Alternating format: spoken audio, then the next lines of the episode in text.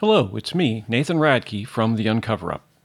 On this episode, Lee, special guest pod person Doctor Shelly Lesher, and I set out to investigate the odd and alarming phenomenon of Havana Syndrome, which is a health condition that showed up in American and Canadian diplomats in Cuba and some other countries starting in twenty sixteen.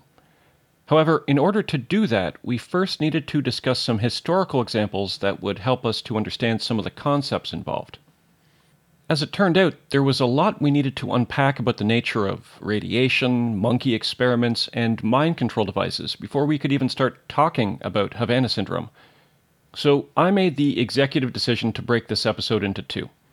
On this half, we'll be discussing an introduction to radiation, look at the case study of the so-called Moscow Signal embassy attack that was carried out in the fifties, sixties, and seventies, and examine the idea that directed microwaves could potentially have a mind control application. In the second half, which will be its own episode, we'll look at the specifics of Havana Syndrome, propose and analyze three possible explanations for it, and then decide which one is the most likely. But now, let's get to radiation, monkeys, and mind control. This is only a test.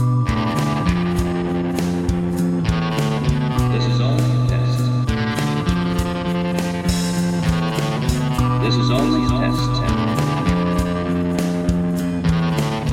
Voluntary cooperation. Hello and welcome to another episode of The Uncover-Up. I am one of your co-hosts, Lee Kuhnle. With me, as always, is Professor Nathan Radke. Hello. But we have... What? That's it? That's all I get? That's all you get because we have a special guest. I'm much more excited about our special guest. Uh, joining us again is Doctor Shelly Lesher from the absolutely wonderful podcast, My Nuclear Life. Hi, Shelly. Hello. Thanks for having me. It's a pleasure to have you back. We are talking about something that you're both going to tell me about. I don't know anything about this strange set of symptoms that started to emerge in Canadian and American embassy personnel, diplomats in Havana, Cuba. But you guys are thinking it's maybe some kind of new secret weapon. So tell me about this. Like on a bumper sticker, this is what's going on. Okay. In August two thousand seventeen, reports start to become public detailing the health issues that are being faced by American and Canadian embassy workers in Cuba, although the incidents themselves date back to at least twenty sixteen. Now, this causes a bit of a crisis diplomatically. The Secretary of State at the time was Rex Tillerson, and he called the incidents health attacks. And the symptoms are wide-ranging and disturbing and incapacitating. People have talked about dizziness, they've talked about fatigue, they've talked about chronic headaches, cognitive difficulties. There are, are people who have had to resign their positions. Like, this is a serious event, whatever it is, to the point where the American government passed something called the Havana Act of twenty twenty-one, and Havana, in this case, stands for Helping American Victims Afflicted by Neurological Attacks. Wow. I really thought it was named for Cuba. It it actually stood for something? Yeah, but I mean, in the same way that the Patriot Act stood for something, you know, it's that thing Wait, where the... Wait, the Patriot Act stood for something? Well, yeah, the Patriot Act, the Patriot Act stands for Providing Appropriate Tools Required to Intercept and Obstruct Terrorism. Now, I think we've we figured it out. We figured out what the Havana Act stands for. Okay. Now all we have to do is figure out what was going on in Havana, and then eventually in other places to other embassy workers around the world. What was going on? Was this some kind of strange attack? If this is a weapon, it would have to be some kind of, like a, a secret invisible weapon. Something along the lines of a, a sound weapon using infrasound or ultrasound, or a radiation weapon using microwaves. Or there could be a third possibility that it isn't a weapon at all, but that in fact this is something called mass psychogenic illness. Why don't we start off by looking at the historical example of a time when a secret, possibly weapon, was used against American embassy workers, not in Havana but in Moscow, for over twenty years. Uh, so why don't we get into something called the Moscow Signal? Okay, what was the Moscow Signal? Right, so nineteen fifty-three to nineteen seventy-six, the American embassy in Moscow was being irradiated from a nearby apartment building.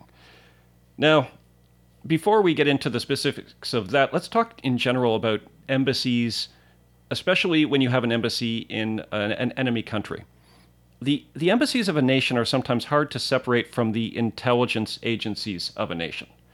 In addition to their official purposes, embassies are often used for spying and as a central location for orchestrating covert actions in a foreign country, that kind of thing. So if you're wondering why an embassy might be a target, you know that if you have an embassy on your soil from a country that maybe you're competing with, you know there's going to be some sketchy stuff going on there. So the C I A would have been heavily invested in that embassy and running a lot of agents out of that embassy. The strange thing is, and this is immediately where, Lee, you and I are going to run out of brain, is that the Russians apparently were shooting the embassy with radiation, but it was an amount of radiation that was well under the maximum safe exposure amount, which is about five microwatts per square centimeter. But my understanding is that this was worrisome once it was discovered by the Americans because it was over the Soviet limit of what was considered to be safe exposure. So it was like ten or fifteen times over their safety limit. Yeah, interestingly, the Soviets had a much, much lower safety limit than the Americans did as far as allowable radiation exposure. Can we just qualify what kind of radiation this was? This was, because it wasn't nuclear radiation, was it? Well, at this point, Shelly, if you could pretend that Lee and I know almost nothing. You don't have to pretend hard. That's here. Not hard. so, so try really hard. Pretend that we know almost nothing. What do we need to understand about radiation and the nature of radiation before we even continue with this conversation? Well, radiation is a word that I think people in the public think of differently than people in physics. When the public thinks about radiation, they think about what Lee called nuclear radiation, or the radiation that comes from maybe the decay of atoms, something that people are going to get radiation exposure from, like from Fukushima or Chernobyl, something like that. That's not what physicists call radiation. Basically, we talk about electromagnetic radiation, which is just a wave of electric and magnetic fields. And it's a huge bit of fields, starting with uh, low frequency, microwaves and radio waves. This includes then infrared, visible light is considered a part of the electromagnetic spectrum. And then finally, at the very end, is where you get the gamma rays, X-rays. That's what we call ionizing radiation. So this is radiation that has enough energy to knock an electron out of the atom that causes it to ionize. And this is what can cause the the, the kind of nuclear radiation that, that Lee was talking about. Okay, see, already that's very helpful. So is, radiation is, is it encompasses a really broad spectrum. Right. So theoretically, you would be able to, Shelly, beam somebody with radiation and make them sick, right? I mean, this is this is kind of what exposure in Chernobyl and things like that look like. Theoretically, you could, yes. Okay.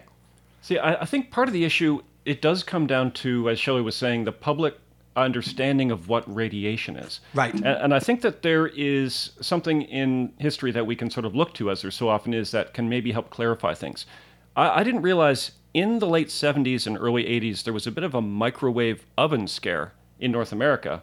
And Lee, you said your parents even were freaked out about these. Yeah, we came from uh, Western Europe in eighty-six to Canada.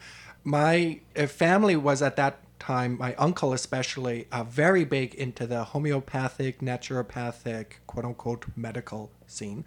And yeah, there was the sense that microwaves were dangerous because they would irradiate your food. We have this colloquialism, right? You would nuke your food. I still say that today. I'm going to nuke my coffee.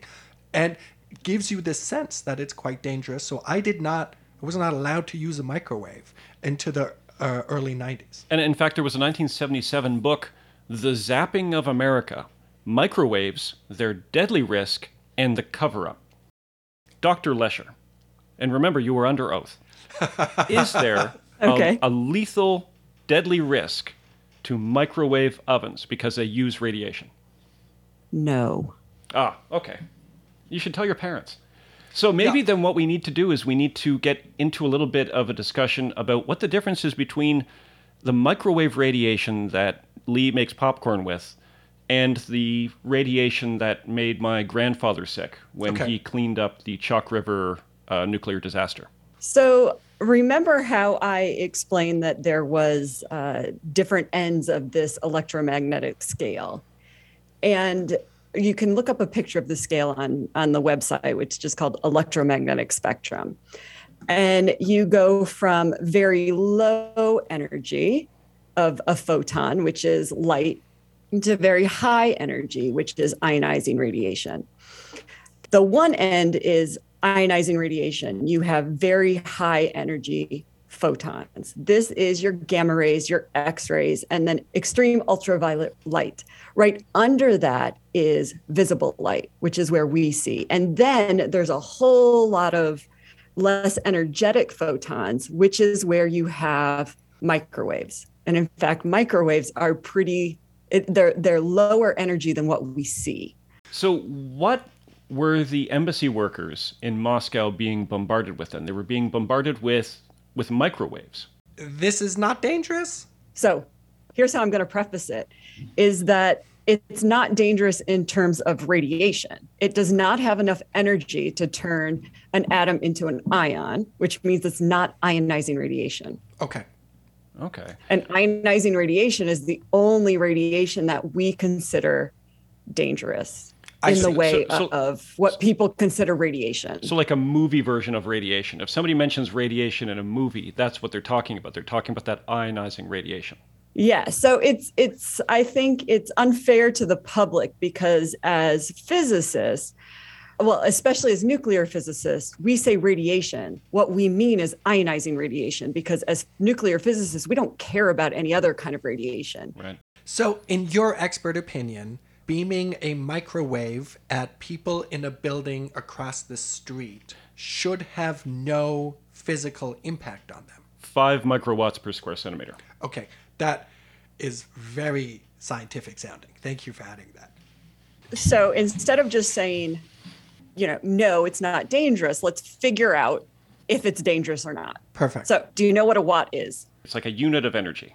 Okay, so I'm going to assume you don't know what an erg is. I do not know what an erg is. I also do not know what an erg is. Okay, so if we use the S I unit, or, you know, what everyone else in the world uses except the U S, that would be a kilogram times meter squared times seconds to the minus third. So you're going to, an, a watt is going to be a kilogram squared times meter squared over seconds cubed. It was at this moment that Doctor Lesher started doing elaborate mathematical equations, the strain of which caused Lee and Nathan to pass out momentarily. Once they regained consciousness, the recording session continued. But anyway, just by looking at what you have, that's not a lot. That's not a lot. Exactly so, what I was going to say. So, can I say one more thing? Of course. Okay, so what happens, let's let's do a little thought experiment here. What happens when you're nuking your coffee and you put your hand on the microwave door? It might be a little warm, right? Yeah. Mm-hmm. What happens though if you're across the room? Do you feel anything? No. No, not at all. Okay. And if you're on the other side of the house?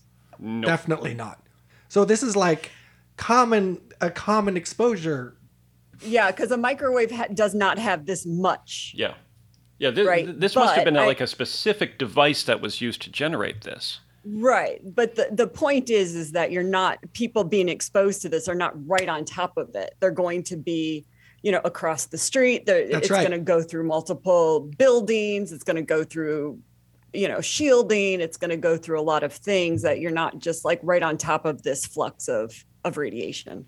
So, I mean, if we just looked at the headlines of this, the Soviets were shooting radiation at the American embassy. That sounds Te- like it sounds like an attack. It sounds like an assault. But and then it's lo- technically correct. And it's technically correct. But then once we start to look at the math involved in the actual energy that's being used, we see that wait, this isn't a dangerous amount. This this isn't this isn't going to be something that is dangerous to people's health necessarily. But that only makes it weirder, and in a way makes it more sinister. Because if the Soviets were bombarding with a, a lethal dose of radiation in order to sicken people in the embassy, that would be terrible. It would also make sense. It would also be something that we'd be able to say, oh, we can figure out why we're why they're doing that. But then the question is, why are they shooting the embassy with this low dose of radiation, which isn't harmful? Because they were obviously doing it deliberately. What was the reason behind this Moscow signal? Now, the American government in nineteen sixty-five thought there's got to be some kind of, of health issue that we're just not paying attention to. So what they did was they launched a top secret study, because I should point out, at no point did the American government inform the embassy workers that this was happening. They kept it quiet, to the point that when they sent doctors in to investigate possible health effects, they called it the Moscow Viral Study. Oh, and they said that they were okay. doing it not because of microwave radiation, but because they were just worried about some of the viruses that they might be exposed to in Moscow. Communist viruses. So they weren't told the real reason for these medical tests. They did a long-term study, and they found that there was no statistical increase in the likelihood of mortality amongst the embassy workers compared to the general population. They did find that there was statistically more likely for the embassy workers to have contracted V D. But that's probably unlikely related to the radiation. But then it still I raises this question. Probably true. It still raises this question. So why were they doing it? The official Soviet response was they were doing it to try to interfere with American like electronic bugging devices. Is is that is that a possibility? I don't think it's a possibility for a very weird reason here. The U S Embassy in Moscow was such a seat of espionage and counter-espionage. It is amazing. My recollection is the Soviets actually built the embassy and built it with listening devices in the wall. Like they actually, they, they constructed the whole thing as a giant spy cauldron. And it took the it took the Americans forever to figure this stuff out. There's other quite quaint and cute examples. Uh, one of the embassy officials was given a plaque by the Young Pioneers, a sort of youth group in the Soviet Union, and it also contained a listening device. And it was hanging in the embassy in, you know, one of their meeting rooms forever. So the only reason I think that this was not a plausible excuse for why they were doing this was because most of the listening devices there were Soviet listening devices. And if they really did interfere with the listening devices, they, they'd, just be, they'd just be screwing up their own bugs. Which brings up another possibility, that this was in some way designed to activate listening devices. Yes, oh, that okay. seems more plausible. Oh. It would make sense then that the signal would be to activate the bugs, because if the U S embassy, you know, if the employees came through to look for bugs, they wouldn't find any, but then they would be activated. Oh, interesting. And then they couldn't find them. After they sweat for bugs, right? The U S employees wouldn't find any. They'd be activated when they needed to. And then if they were, if they heard like, we're going to come around and sweep again, then Oh, that's that's fascinating. They, they wouldn't be activated anymore. Okay. So so the Moscow signal could then theoretically have been designed to activate Soviet bugs to keep them from being detected when there were sweeps. That's interesting. That is really cool. However. However. There is another option that we haven't considered yet. Okay. It's the weirdest option. It's possibly the Ooh, least, I like it already. It's possibly the least likely option. And so, oh. not surprisingly, it's the option that the American State Department immediately fixated upon. What if this was a form of some kind of remote mind control? Uh, okay. Yes, yes, that that's the one. That's it. Absolutely. That's the one. I mean, now, now we're done. Back on solid ground. That's got to be it. This seems to play into a kind of fantastic narrative that some within the State Department and the C I A might have been spinning about the nefarious deeds of the Soviet Union. Yeah, I think it's called projection, where you're doing something and then you start seeing other people doing the same yeah. thing because you assume they're like you. So it could be projection from the American government, who were very, very interested in mind control at this yeah. point in the nineteen fifties, sixties, and seventies. So there's only one group that we're going to be able to put in charge of a project like this. And that, of course, is DARPA. Right. So back to DARPA again. Of course. So this is Program Plan five sixty-two, a k a. Project Pandora. The person in charge is a man called Richard Cesaro. No background in biology, but he did have a background in, like, sketchy secret stuff. Nice. They are tasked with investigating the effects of low-intensity microwaves on behavior and general health. Now, it had been reported at this point that the Soviets were interested in the neurological effects of microwaves. Questions like, uh, did microwaves have any long-term health effects on a person's brain? Could microwaves interfere with a person's ability to accurately perform a task like data entry? If you were, like, shooting a secretary with microwaves, might that cause that person to make mistakes in an official report, for example? Okay. And we're getting more speculative here as we do. Could directed microwaves have some kind of mind control ability? Could directed microwaves be used to deliberately manipulate a person's feelings and experiences? It seems a lot less speculative than Project Stargate, where we're trying to actually, you know, weaponize psychic ability. If I beam some kind of energy beam at somebody's head, so the question is, is any of this, does any of this strike you as reasonable, Shelley? Uh, that is to say, Nathan's description of what, you know, what what uh, might have, what they were worried about. Like, could you get somebody to, could you shoot microwaves at someone's head and they would make more mistakes? So as he was talking, I just had so many questions. and and the first of which is, do they know you're doing it? In this situation, they would be unaware that you were doing it. Okay, that's that's a big difference. Uh, but my my first concern is, you can't shoot someone with energy and expect to impact the inside without impacting the outside. See, that's something I was wondering too. Let's go to your frozen meal. You put a frozen meal in the microwave and you nuke it for a little bit. Is it going to come out uniformly cooked? No, the outside is going to be more cooked than the inside. If I put my, mm-hmm. my sad microwave dish in the microwave, then the outside warms up first. The inside is fairly unaffected because uh, I assume Correct. The microwaves have not have not penetrated that far in to, to, to warm that part of it. So if instead I was going to use my head and I wanted to affect something in my head with microwaves, there'd be some effect on the outside. Would it, would it be a thermal I, effect? Sure. okay. okay, so what you're saying here is that if we used anything even remotely strong enough to get anywhere close to going inside your head, you would have a lot of signals coming from the outside of your head being like, wait, my hair's on fire, or yeah, stop. So, stop this, right? right? Okay, so it's not plausible that we could sort of secretly send a very gentle beam at somebody far away and somehow even have a neurological effect. We just can't figure out a way to make this into a weapon. Even one that makes secretaries, like, screw up the... their data entry. Exactly. Huh. Well, I mean, with a secretary, if you're if you're focusing on one person, I can see this being a test that you could do, right? If you know that someone is sitting in one place, well, you make them sit in one place. I'm just thinking of my office right here. And there was a microwave beam behind this wall, and it's like, two feet away. I suppose you could do an experiment like that. Okay.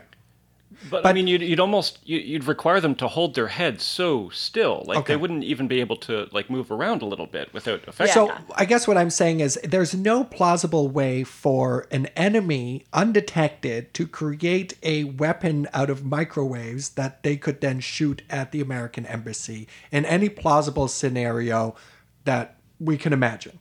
Undetected? No, because okay. They'd have to have very, very big okay. machines that I think would be detectable.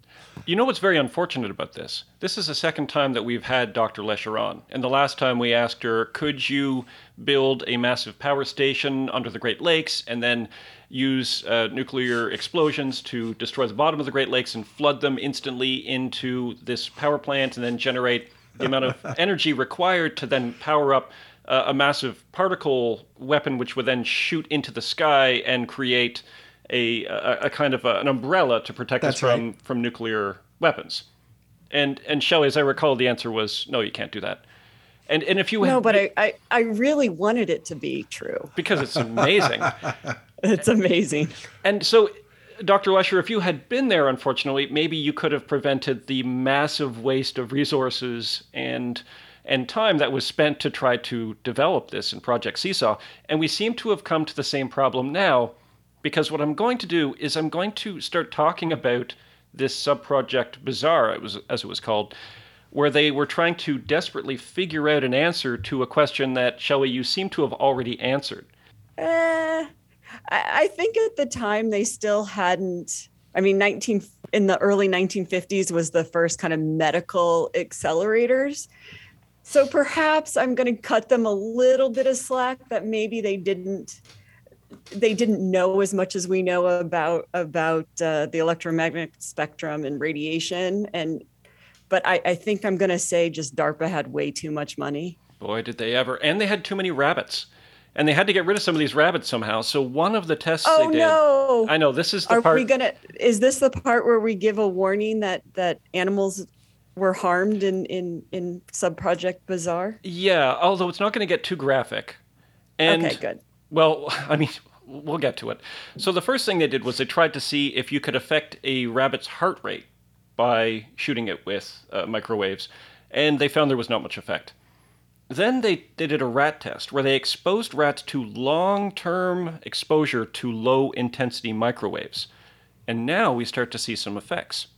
These rats, they start suffering from, quote, flaccid paralysis and, quote, clouding of the sensorium. Clouding of the sensorium? And flaccid paralysis. Sorry, what does any of that mean? I know what paralysis means, but I don't know what anything else means.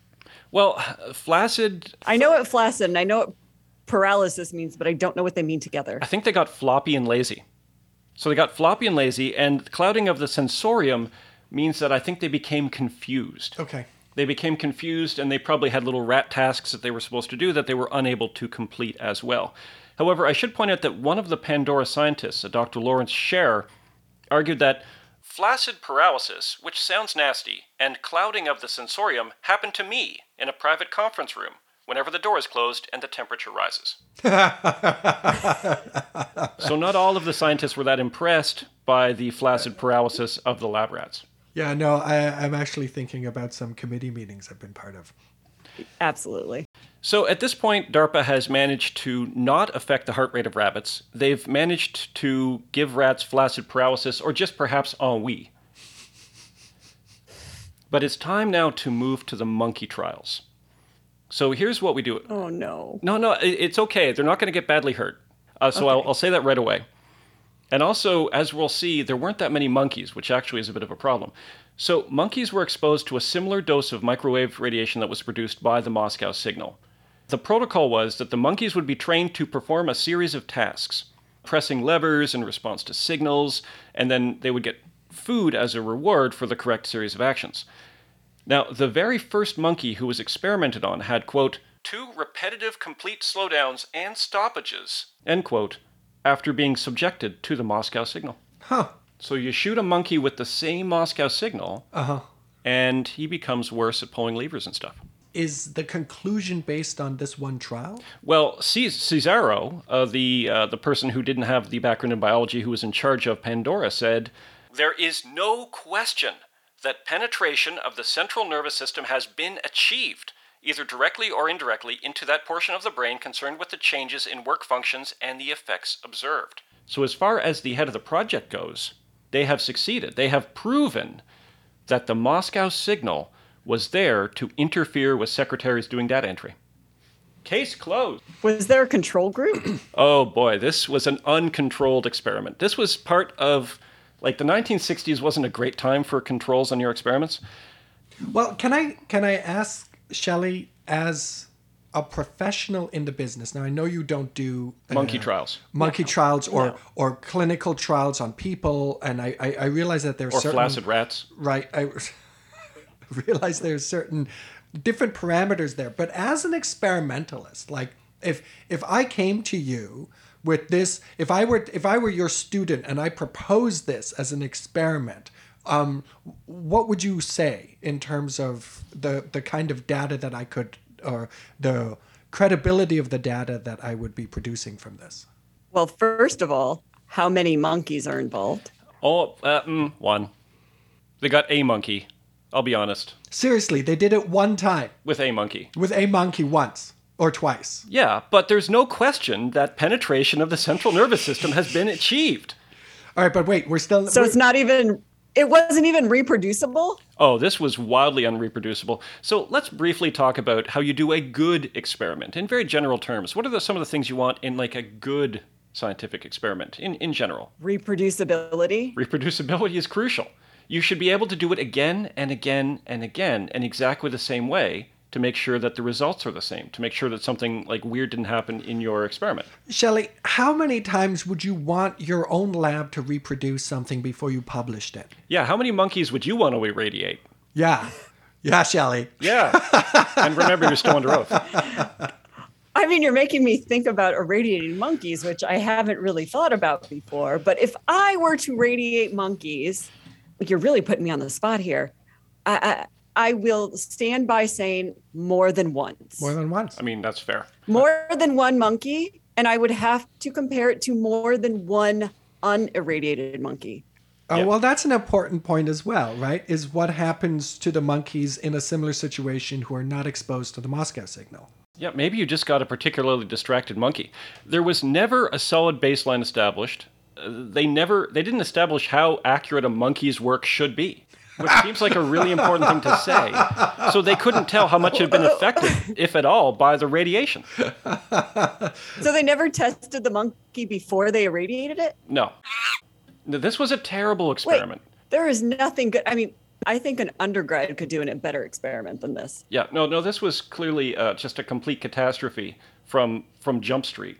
Although it's not the first time we have encountered an experiment done during the Cold War that was done extremely haphazardly and poorly and like without using appropriate scientific precautions.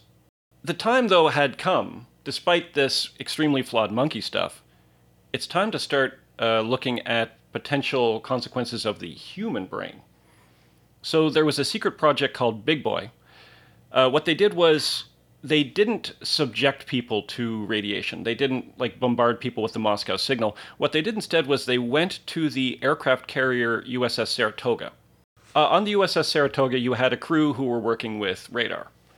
And they weren't experimenting on this crew. They were just sort of testing to see, because these, these crew members who were working with radar were probably being exposed to a level of radiation pretty much constantly. And so they wanted to find out if that exposure that the crew members had was causing some kind of effect. We're going to get into something called the Frey effect. Occasionally, radar operators did report that they would hear something in their ears, that they would get a clicking or a popping or a buzzing, and then it was established that this was in fact caused by radiation. Apparently, that it was a fairly common thing to get very specific kinds of clicks and buzzes and pops in your ears when you were operating the uh, the radar set. Sorry, is it coming from the equipment, or is it, or is it coming from inside me? If I'm the radio operator, the sound the sound is coming from inside you. Inside the sound me. Is inside your head.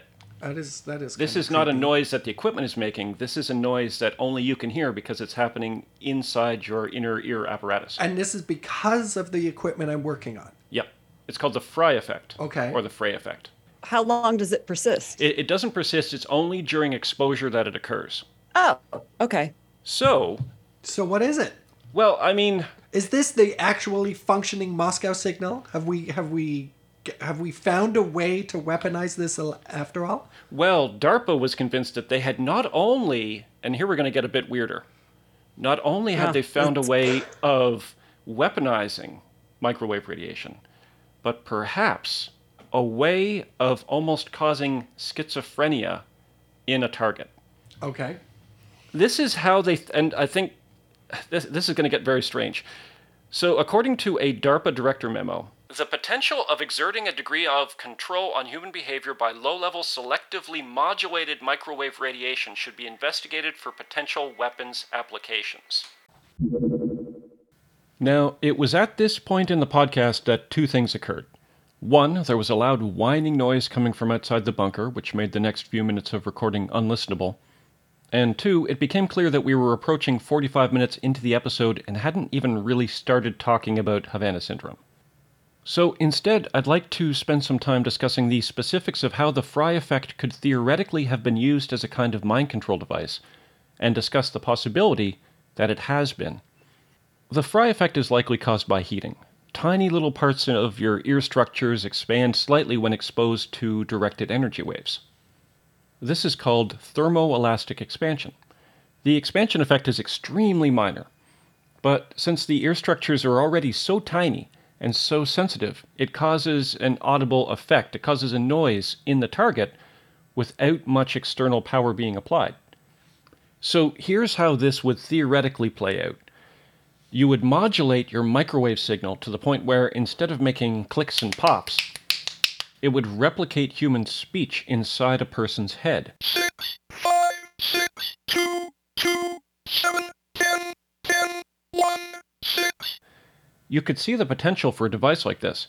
In a previously classified U S Army memo titled Bioeffects of Selected Non-Lethal Weapons, which was written sometime before nineteen ninety-eight, the suggestion was made that this technology, in its crudest form, could be used to distract individuals. If refined, it could also be used to communicate with hostages or hostage takers, directly by Morse code or other message systems, possibly even by voice communication. But while the promise of helping to end hostage situations sounds pleasant and useful, that mention of voice communication is interesting and disturbing. As Lee pointed out to me, if this was possible, you could broadcast a voice claiming to be a supernatural deity into the heads of believers of that deity and give them instructions to follow.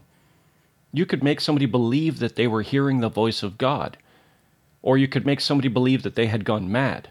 You could make someone appear to others as though they had developed a mental illness. And the Army memo does suggest that this sort of thing is within the realm of possibility, claiming that the Frey effect phenomenon is tunable in that the characteristic sounds and intensities of those sounds depend on the characteristics of the R F energy as delivered. Because the frequency of the sound heard is dependent on the pulse characteristics of the R F energy, it seems possible that this technology could be developed to the point where words could be transmitted to be heard like the spoken word, except that it could only be heard within a person's head. In one experiment, communications of the words from one to ten using speech-modulated microwave energy was successfully demonstrated. Microphones next to the person experiencing the voice could not pick up the sound. Additional development of this would open up a wide range of possibilities. Later in the memo, the author tells on themselves by stating that in addition to using this technology to send secret messages to hostages, it may be useful to provide a disruptive condition to a person not aware of the technology. Not only might it be disruptive to the sense of hearing, it could be psychologically devastating if one suddenly heard voices within one's head. So there's no question that the U S military was interested in this technology. However, as we've seen many times before, there is a world of difference between being interested in a tech and being able to produce and use that tech. That Army memo you probably noticed was riddled with phrases like "seems possible" and "could be developed" and "additional development," and "if refined," all of which indicate that the research was probably still in very early phases when this memo was released.